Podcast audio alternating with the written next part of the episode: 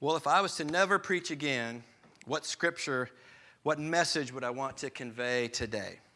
Or if you had to share one verse with a friend who has not accepted Jesus as Lord and Savior, what would it be? You know, I read once that if you know nothing about the Bible at all, begin in John 3:16. And if you know everything about the Bible, go back to John 3:16. It's one of those Mount, Mount Everest type of verses that we find in Scripture. It's simple enough for those outside of Christ to understand, but it's deep enough for theologians to ponder for hours. Having said that, let's turn in our Bibles this morning to the Gospel of John. This morning, we're going to take time to study this verse word for word because it's so memorable and it's so strategic in what it says. Let's read it together, although I know many of you know it and have known it ever since you were a child. Let's read it together this morning. For God so loved the world that he gave his only begotten Son, that whoever believes in him shall not perish, but have eternal life. This is probably the best known verse in the New Testament. It's probably the most memorized, the most preached, the most quoted verse in the Bible. It probably is or should be the first verse Bible translators put into another language as the gospel goes out to other cultures. This verse is the gospel in a nutshell. It's the entire plan of salvation in a few short words. So, as we examine this wonderful verse this morning, which just, just lays out the grace of God towards us, first we're going to see the greatest love. We start with, For God so loved the world. This verse begins with what has to be the greatest love this world has ever seen or heard of the love of God for this world. No love can compare with this love because no one can compare to God. I mean, we often try to define God's love based on our limited human understanding of love. But our love pales in significance when compared to God's great love.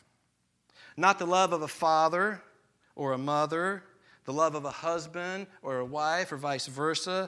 Not even the love a grandpa feels for two perfect little wonderful grandsons. Our human love just can't compare to the height and the depth and the length and the, love, the breadth of the love of God for the world. The reason is because the subject of the love we're reading about is God. God is the greatest lover in the universe. He is holy and infinite and perfect. So, therefore, his love is holy, infinite, and perfect, without flaw or blemish. In fact, the very nature of God is love. And it's not just that God loves like the verb, but it's God is love like the noun. We read in John, 1 John 4 8. The one who does not love does not know God, for God is love. In 1 John 4:16 we read, "We have come to know and have believed the love which God has for us. God is love. And the one who abides in love abides in God, and God abides in him." So at the very depth of God's own being is love. It's really beyond our human understanding. It's beyond this world because it comes from God who is beyond from beyond this world. This world really knows nothing of love like this. It's a higher love, a nobler love, a purer love. So don't quickly read over that little preposition in John 3:16. Notice the magnitude of his love. He so loved the world.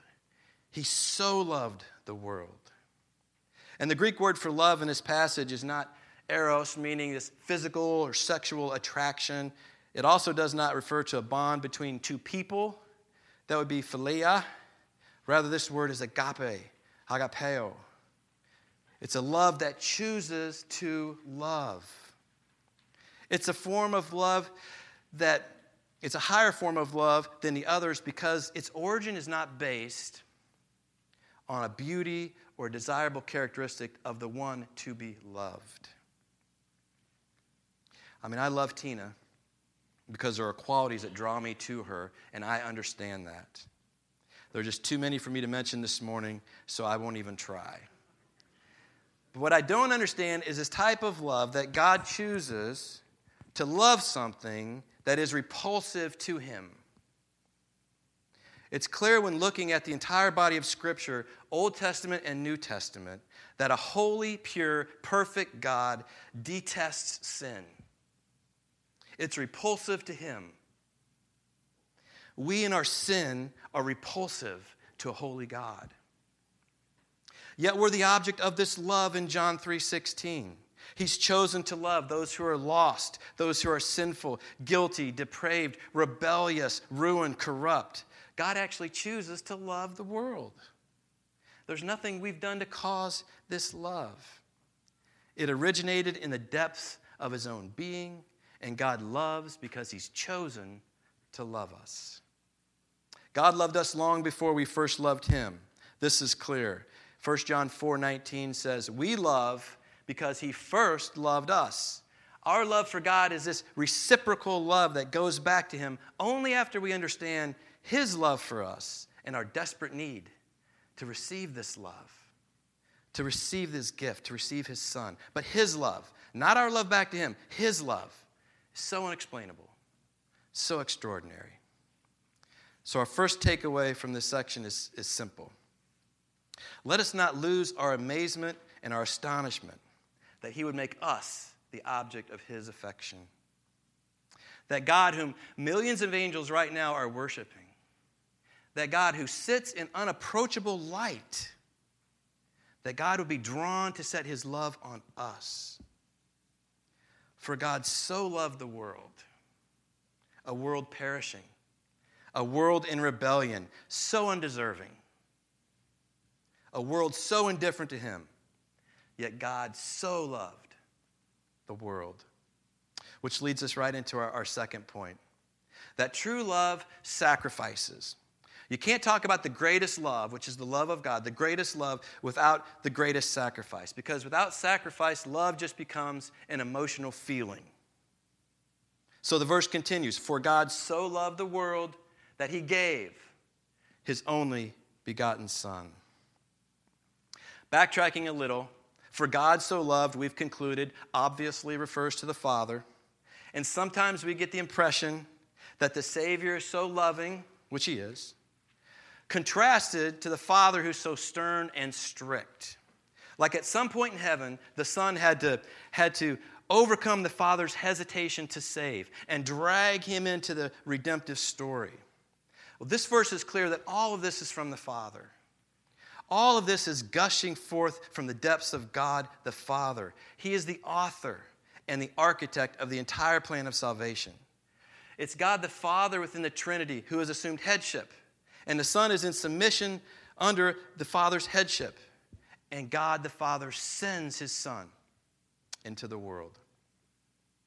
In fact, one of the unique characteristics of the Gospel of John is this is it documents how many times Jesus loved to repeat this fact that he is the one sent by God the Father See John 5 37, or John 8 29, or John 12 49, or John 16 28, and John 20 21, to name a few.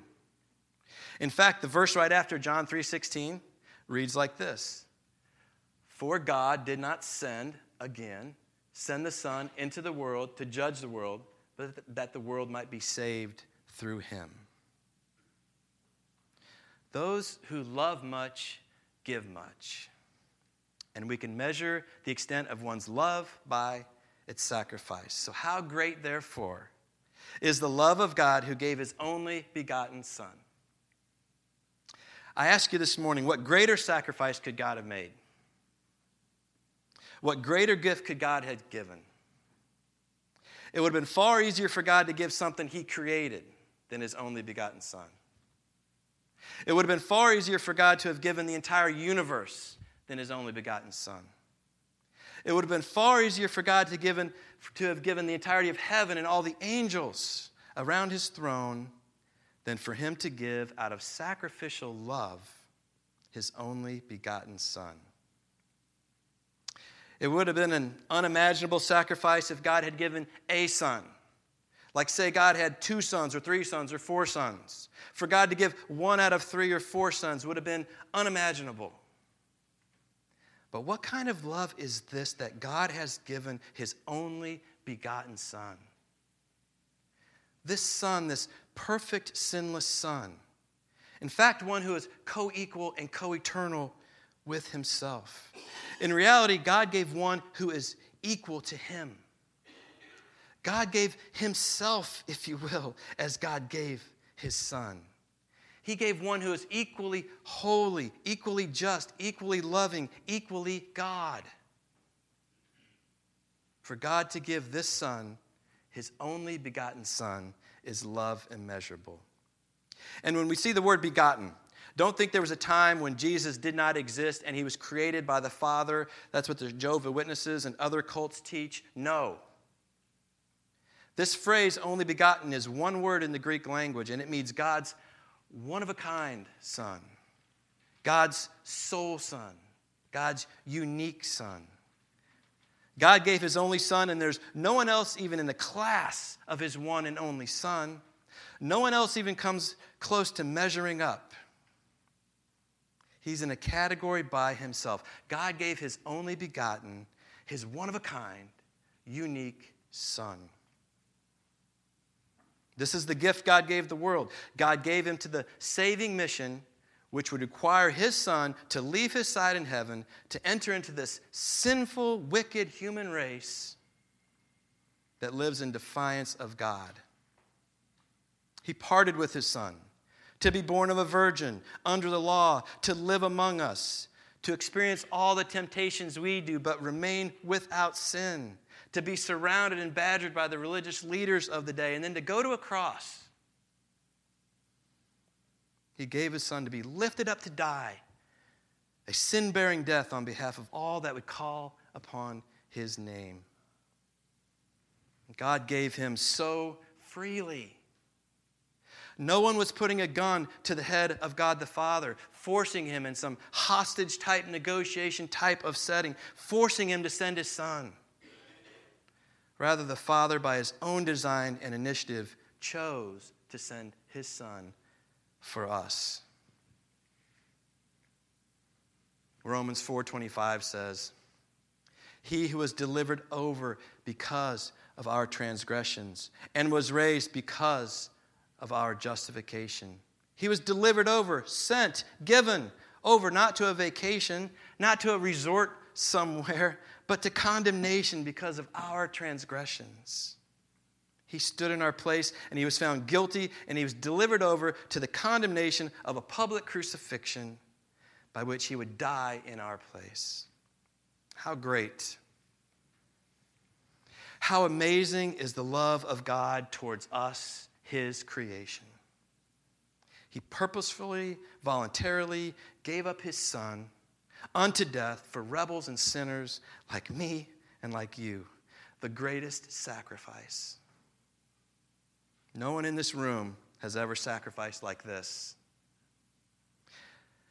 Nor will we ever really scratch the surface of this type of sacrifice. It's the greatest love that offers the greatest sacrifice.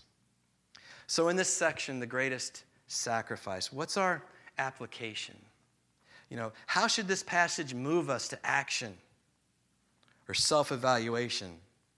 God gave us his absolute best in Jesus. So I think our personal evaluation needs to consider this fact Are we giving our best back to God? Which then opens the question Does he even want or demand our best? I mean, shouldn't God be happy as he's sitting on his throne in heaven? Shouldn't he be happy that all of us got up this morning and made it to church. I mean, we could have slept in. We could have gone golfing. We could have gone fishing. We could have done whatever we wanted to. Isn't he happy I just showed up? I'm not so sure. We, we often assume he's happy, but that assumption comes from the mindset that God in heaven is grateful for just anything we might decide to give back to him. That God in heaven is grateful just for a little bit of time we might offer him here and there. Or he's so, so grateful we threw a little bit of money in the offering plate. We're so, so grateful that we came and we sang to Him, even though it's half heartedly and really not even singing that much.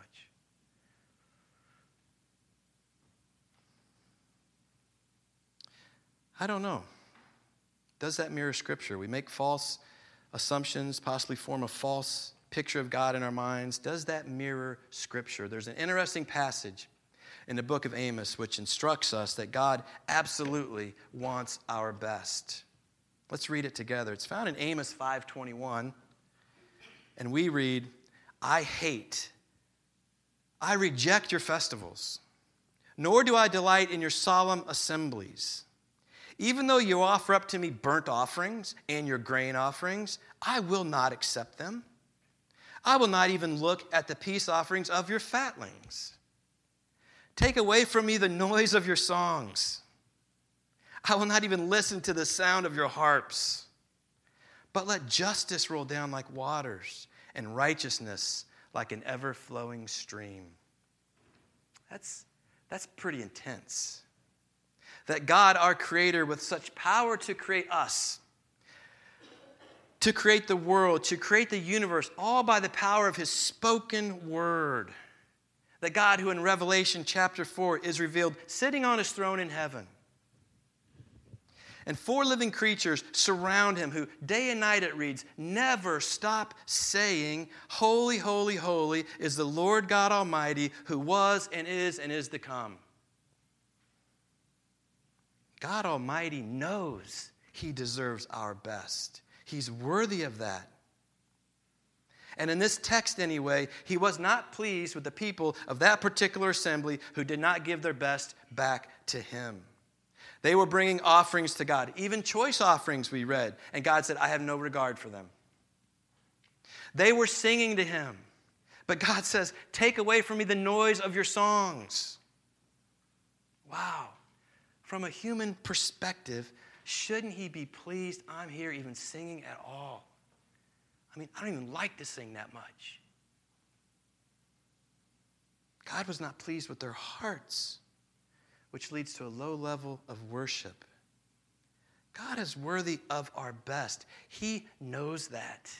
We should know that. We should always be on guard for just going through the motions. God is a holy, forgiving, gracious God. Praise Him for that. Praise Him for His love because we all need His forgiveness often. But here in Amos is one of those times where He says, I am the Lord whose name is God Almighty. I deserve your best, and you guys just aren't giving it to me. Another interesting passage supporting the same train of thought is found in Malachi. We read in Malachi chapter 1, verses 8 through 11. But when you present the blind for sacrifice, is it not evil? And when you present the lame and the sick, is it not evil? Why not offer it to your governor? Would he be pleased with you? Or would he receive you kindly, says the Lord of hosts? You see what they're doing? They're finding the blind animals, the lame ones running into each other out there, and they're giving that to God. They're not giving their best, they're giving that to God. And he says, You wouldn't even give that to your governor. He wouldn't be pleased with you. Reading on in verse 9, but now will you not entreat God's favor that he may, be, he may be gracious to us? With such an offering on your part, will he receive any of you kindly, says the Lord of hosts? Oh, that there were one among you who would shut the gates. Translation, lock the doors. That you might not uselessly kindle fire on my altar. I am not pleased with you, says the Lord of hosts. Nor will I accept an offering from you. For from the rising of the sun even to its setting, my name will be great among the nations. And in every place, incense is going to be offered to my name, and a grain offering that is pure. For my name will be great among the nations, says the Lord of hosts. And again, you carry the same train of thought right through the New Testament, all the way to the book of Revelations. Well, there in chapter 2, Jesus addressed, he addresses people that comprise churches. And if we read Revelation chapter 2, our obvious conclusion is that those people were not giving Jesus their best. So I just want to encourage all of us today. Every one of us, we're the body of Christ, men and women and students Take time to contemplate this afternoon after you go home.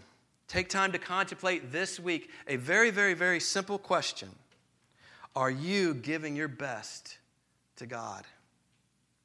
He gave us His best, His one and only Son in John 3 16, which we've been looking at today. Our application is that we absolutely need to give our best back to Him. He wants all of us, He wants our hearts because He's given us the greatest offer. This message of salvation through Christ is to be offered to everyone, wherever they are. It's free, without cost. And John 3:16 continues that whoever believes in him Whoever, what an all encompassing word. Whoever you are, rich or poor, male or female, religious or irreligious, Jew or Gentile, whatever tribe or people group. Basically, if you're breathing and you hear of this great love and sacrifice, it's offered to you that whoever, no one is excluded, believes. And this is the one and only term which the love of God through his Son, Jesus Christ, may be received. How loving of a God that this is the only requirement. It's not believe and run a marathon under a certain time span. It's not believe and come up with a certain amount of money to throw in the offering plate. It's not believe and take a test showing you have the proper IQ to get into heaven. It is simply believe. And believe means that you commit your life to Christ. It means you surrender your life to Christ. Because look at the next two words we believe in Him. And this preposition in means into something, it means motion into something. Not just believing in something, but it means into something. For example, the same preposition, when I looked this up, was translated in other verses as into Egypt, or into Israel, or into the country, or into a house, or it, meant, it read that they dwelt in a city must believe into Him, in Him. For example, you stand in front of an elevator at the hospital and it comes down, and you believe in that elevator. You believe that it'll take you up to the fifth floor. But what do you have to do? You have to believe into it. You have to take a step of faith, put both feet in there, and then it'll take you up to the fifth floor. And this is what this preposition is trying to convey. It's not about, about just believing in Christ, it must be real. It must be active within us, it must be dynamic. We have to take a step of faith and commit our life to Jesus Christ, into Him. It's not some sort of easy believism. He is the object of our faith. You personally must believe in Jesus Christ. Christ is the Him. It means to submit yourself to His Lordship to deny yourself and follow Christ. It means to finally come to the end of yourself where you're no longer trying to bargain with God and earn your way to heaven. You finally look to Christ. You look away from yourself and you look to Christ. This is the greatest offer. Heaven is being offered, forgiveness is being offered. You must accept the offer and believe in his son Jesus Christ as we finish out the verse whoever will not perish but have everlasting life. Christ rescues us. And there's no rescue that could even compare to this rescue.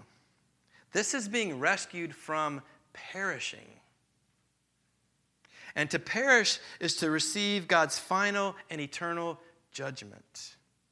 To perish is to stand before God without the blood of Christ covering your sins and receiving the just verdict for those sins. To perish is to experience God's wrath. The one who turns to Jesus and believes in him will not perish, will not suffer condemnation, will not go to hell. The one who believes in Christ will be rescued from the wrath to come. In reality, to believe in Jesus is to be saved from the wrath of Jesus. Rather, we will have eternal life. There can be no greater gift. This presupposes that we were all eternally dead, lifeless. We had physical life, but no spiritual life. And note the verb tense have. It's worth noting. It's not one day in heaven you will have eternal life. It's not as though you have to go into eternity to then receive eternal life. No, have. Present tense, right now.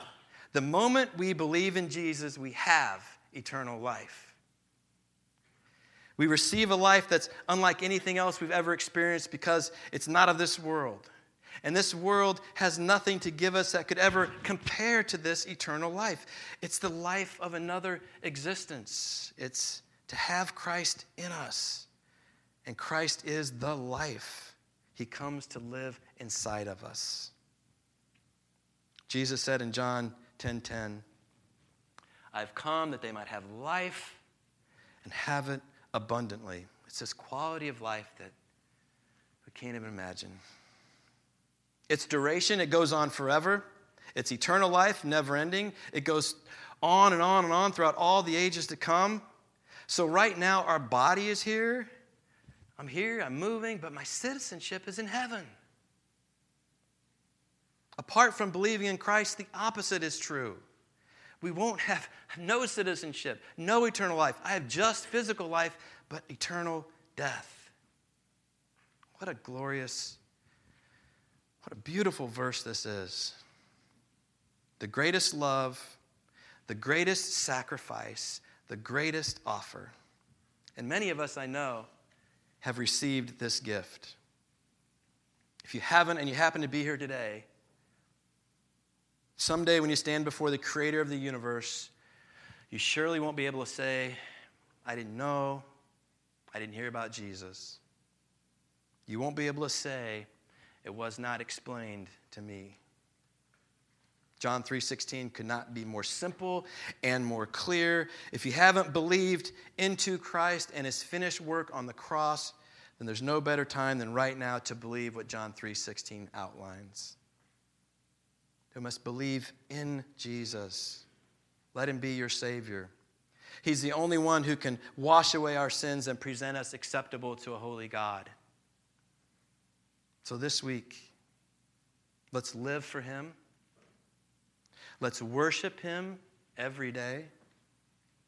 Let's give him our best in return. Let's think of these things as we get ready for our Lord's Supper and as we stand and we sing verses 1 and 4 when we all get to heaven.